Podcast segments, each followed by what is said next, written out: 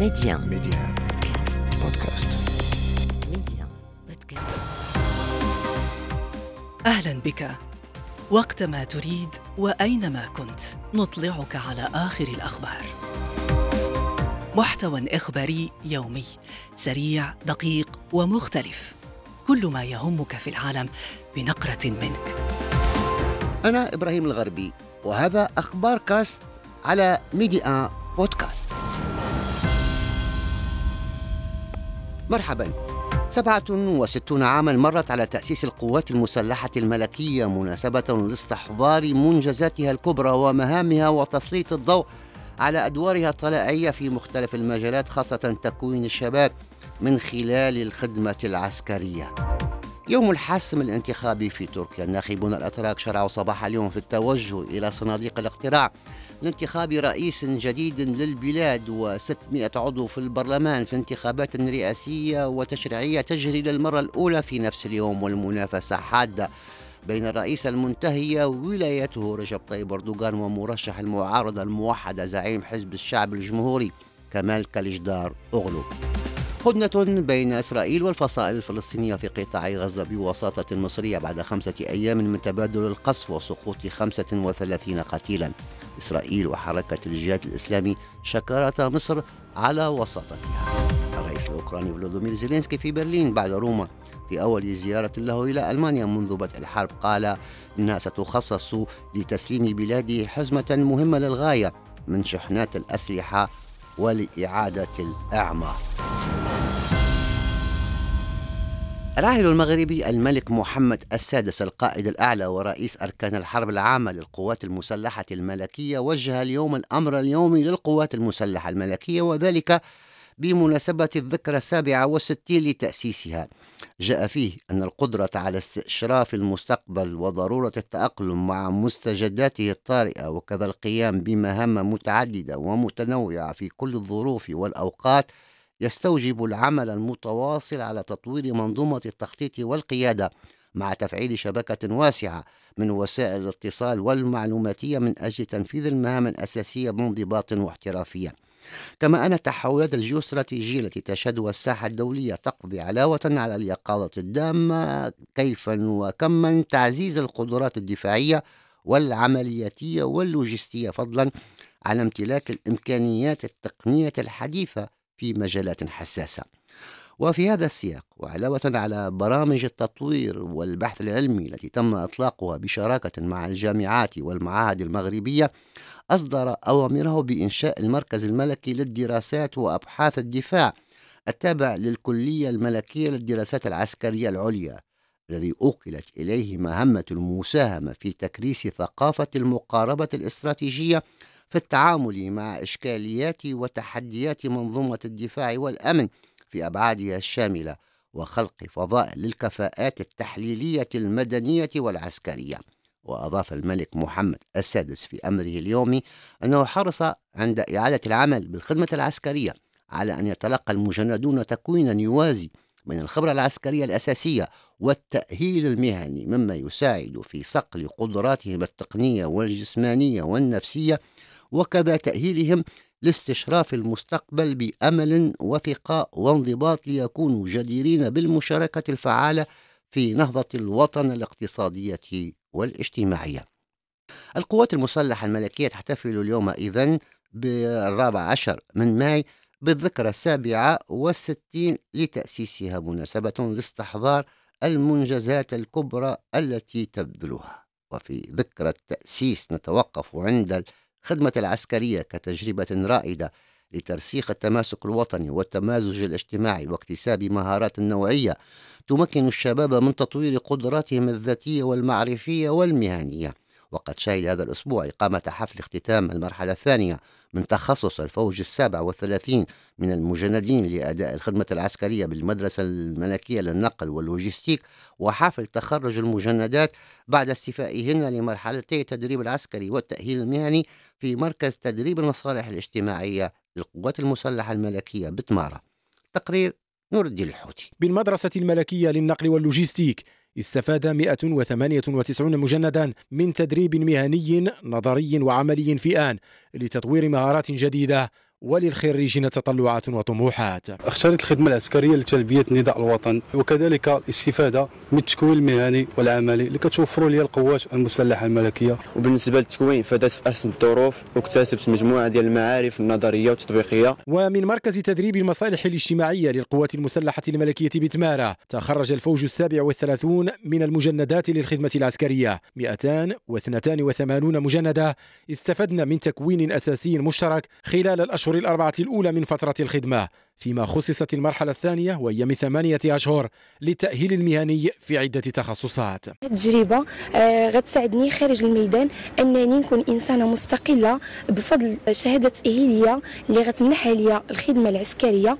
وعلاش لا نكون فرد من أفراد القوات المسلحة الملكية؟ هذه المرحلة هي كانت تجربة جديدة عليا اللي تلقيت فيها تعليم واكتسبت مهارات اللي نماو حس المسؤولية فيها. الخدمة العسكرية بالمغرب تؤطرها رؤية وتوجيهات الملك محمد السادس القائد الأعلى ورئيس أركان الحرب العامة للقوات المسلحة الملكية. وهي تتغير ترسيخ شعور الشباب بالانتماء وتمكينهم من تدريب عسكري مؤهل والذي يفتح آفاق الاندماج في سوق العمل. الناخبون الأتراك شرعوا منذ الساعة الثامنة من صباح اليوم بالتوقيت المحلي في التوجه إلى صناديق الاقتراع للإدلاء بأصواتهم في انتخابات رئاسية وتشريعية تجري للمرة الأولى في نفس اليوم.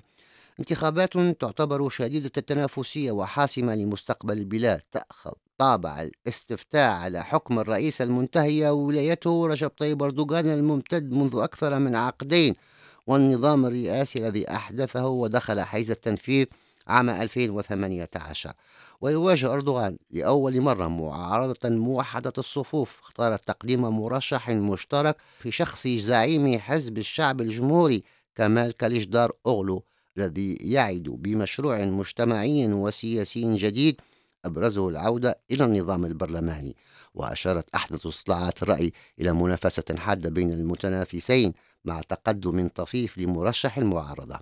معنا من إسطنبول مراسلة ميديا في تركيا وصال طنطانة أهلا بك وصال كيف هي الأجواء الآن مع انطلاق عمليات التصويت لانتخاب رئيس البلاد و600 نائب في البرلمان في هذا الاقتراع الذي يشهد منافسة قوية؟ أهلا بك إبراهيم. آه، يواصل المواطنون الأتراك آه، التوجه لمكاتب الاقتراع في جميع مدن الجمهورية.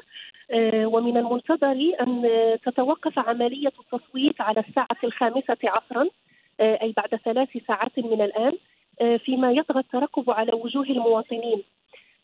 ويتوقع المراقبون أن تكون نسب المشاركة كثيفة إلا أن وزارة الداخلية لم تصدر بعد أي أرقام. آه، فيما أخذت الهيئة العليا للانتخابات التركية تدابير مختلفة في الولايات الأحد عشر المتضررة آه، من زلزال 6 فبراير آه، أي قبل 100 يوم من الانتخابات.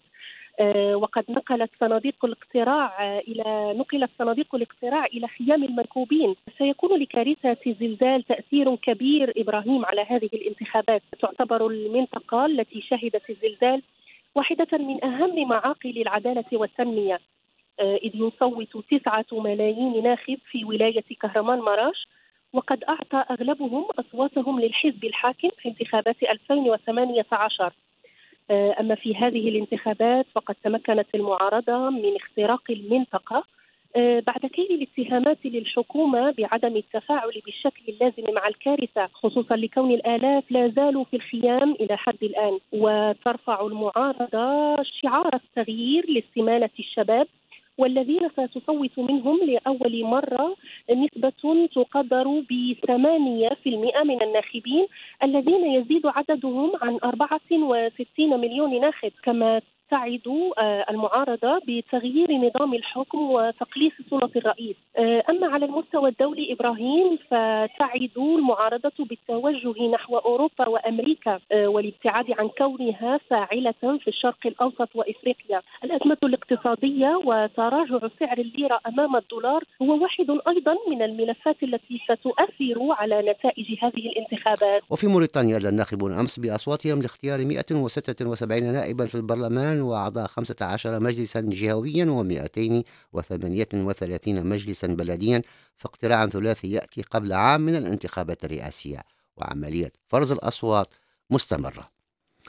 اتفاق وقف إطلاق النار الذي تم التوصل إليه بوساطة مصرية في قطاع غزة دخل حيز التنفيذ الليلة الماضية بعد حرب استمرت خمسة أيام بين الجيش الإسرائيلي وفصائل فلسطينية أسفرت عن سقوط 35 قتيلا.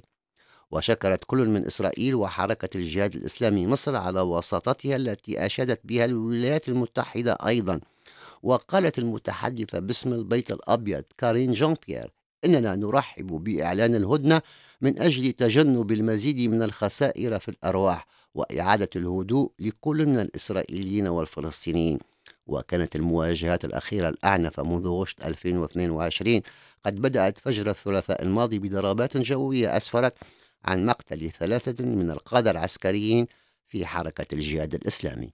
من غزة هذا تقرير مراسلنا عادل الزعنون. التهدئة تشمل وقف لاستهداف المدنيين وهدم المنازل كذلك وقف استهداف الأفراد في إشارة للاغتيالات وفق ما قال لنا رئيس الدائرة السياسية لحركة الجهاد الإسلامي محمد الهندي الذي ثمن جهود مصر لبلوغ هذا الاتفاق على مدى الأيام الخمسة عانى سكان قطاع غزة من تداعيات التصعيد والإغلاق الإسرائيلي لمعابر القطاع.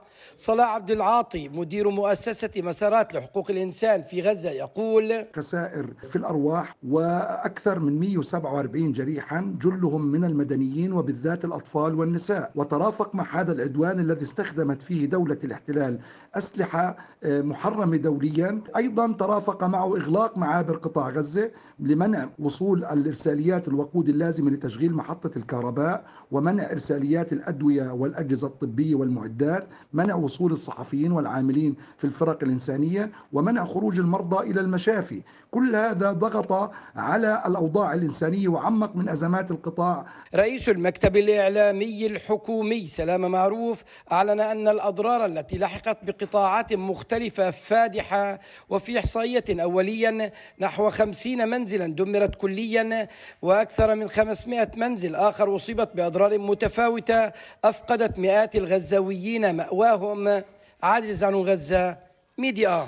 بعد روما وحاضرة الفاتيكان حيث التقى برئيسة الوزراء الإيطالية جورجيا ميلوني والبابا فرانسيس حل الرئيس الأوكراني فولوديمير زيلينسكي الليلة الماضية ببرلين في زيارة لألمانيا الأولى له منذ بدء الحرب في أوكرانيا وأعلن أن زيارته ستخصص لتسليم بلاده حزمة مهمة للغاية من شحنات الأسلحة ولإعادة الإعمار. وبالفعل وبمناسبة زيارته أعلنت الحكومة الألمانية أنها تعد خطة جديدة لتقديم مساعدة لأوكرانيا بقيمة مليارين وسبعمائة مليون أورو تشمل دبابات من طراز ليوبارد واحد. وتأتي هذه الخطوة وسط استعدادات للجيش الأوكراني لشن هجوم الربيع في حين تعلن كل من كييف وموسكو عن انتصارات في مدينة باخموت ومحيطها مركز القتال في الشرق الأوكراني. وقالت وزارة الدفاع الروسية قبل قليل أنها أصابت مواقع في غرب ووسط شرق أوكرانيا تضم بشكل خاص أسلحة غربية كما أعلنت عن مقتل لقائدين عسكريين على الجبهة في أوكرانيا في إعلان نادر من القيادة العسكرية الروسية منذ بدء الاجتياح الروسي قبل 15 شهرا. للتعليق معنا من كييف عماد أبو الرب مدير المركز الأوكراني للحوار. والتواصل. هذه جولة هامة للرئيس زيلينسكي. جاءت على عدة مستويات المستوى الأول بالتأكيد الفاتيكان وإيطاليا وأيضا ألمانيا والتي من خلالها يوصل العديد من الرسائل. يحرص الرئيس دائما في هذه الزيارات على دعم فهي جاءت كذلك بعد المساعدات المتميزة التي قدمتها وتقدمها عسكريا واقتصاديا بهذا الخصوص. وزيارة ألمانيا تترافق مع تقديم مساعدات عسكرية تتضمن رادارات دبابات طائرات بدون طيار ومعدات وذخائر كبيرة جدا تصل إلى قرابة 3 مليار دولار. إذا هذه الزيارة يعني ليست فقط مقابلات ولقاءات هي جزء منها بين الشكر والتقدير لهذه الدول لضمان ديمومة وقوفها مع أوكرانيا والأمر الثاني حشد مزيد من آه، الدول لدعم أوكرانيا في ملف المفاوضات وأيضا في آه، آه، مبادرتها للسلام لتحقيق هذا السلام بشكل قريب عاجل. ونشرة أخبار كاست انتهت. أخبار كاست اختيارك اختر أن تشترك معنا.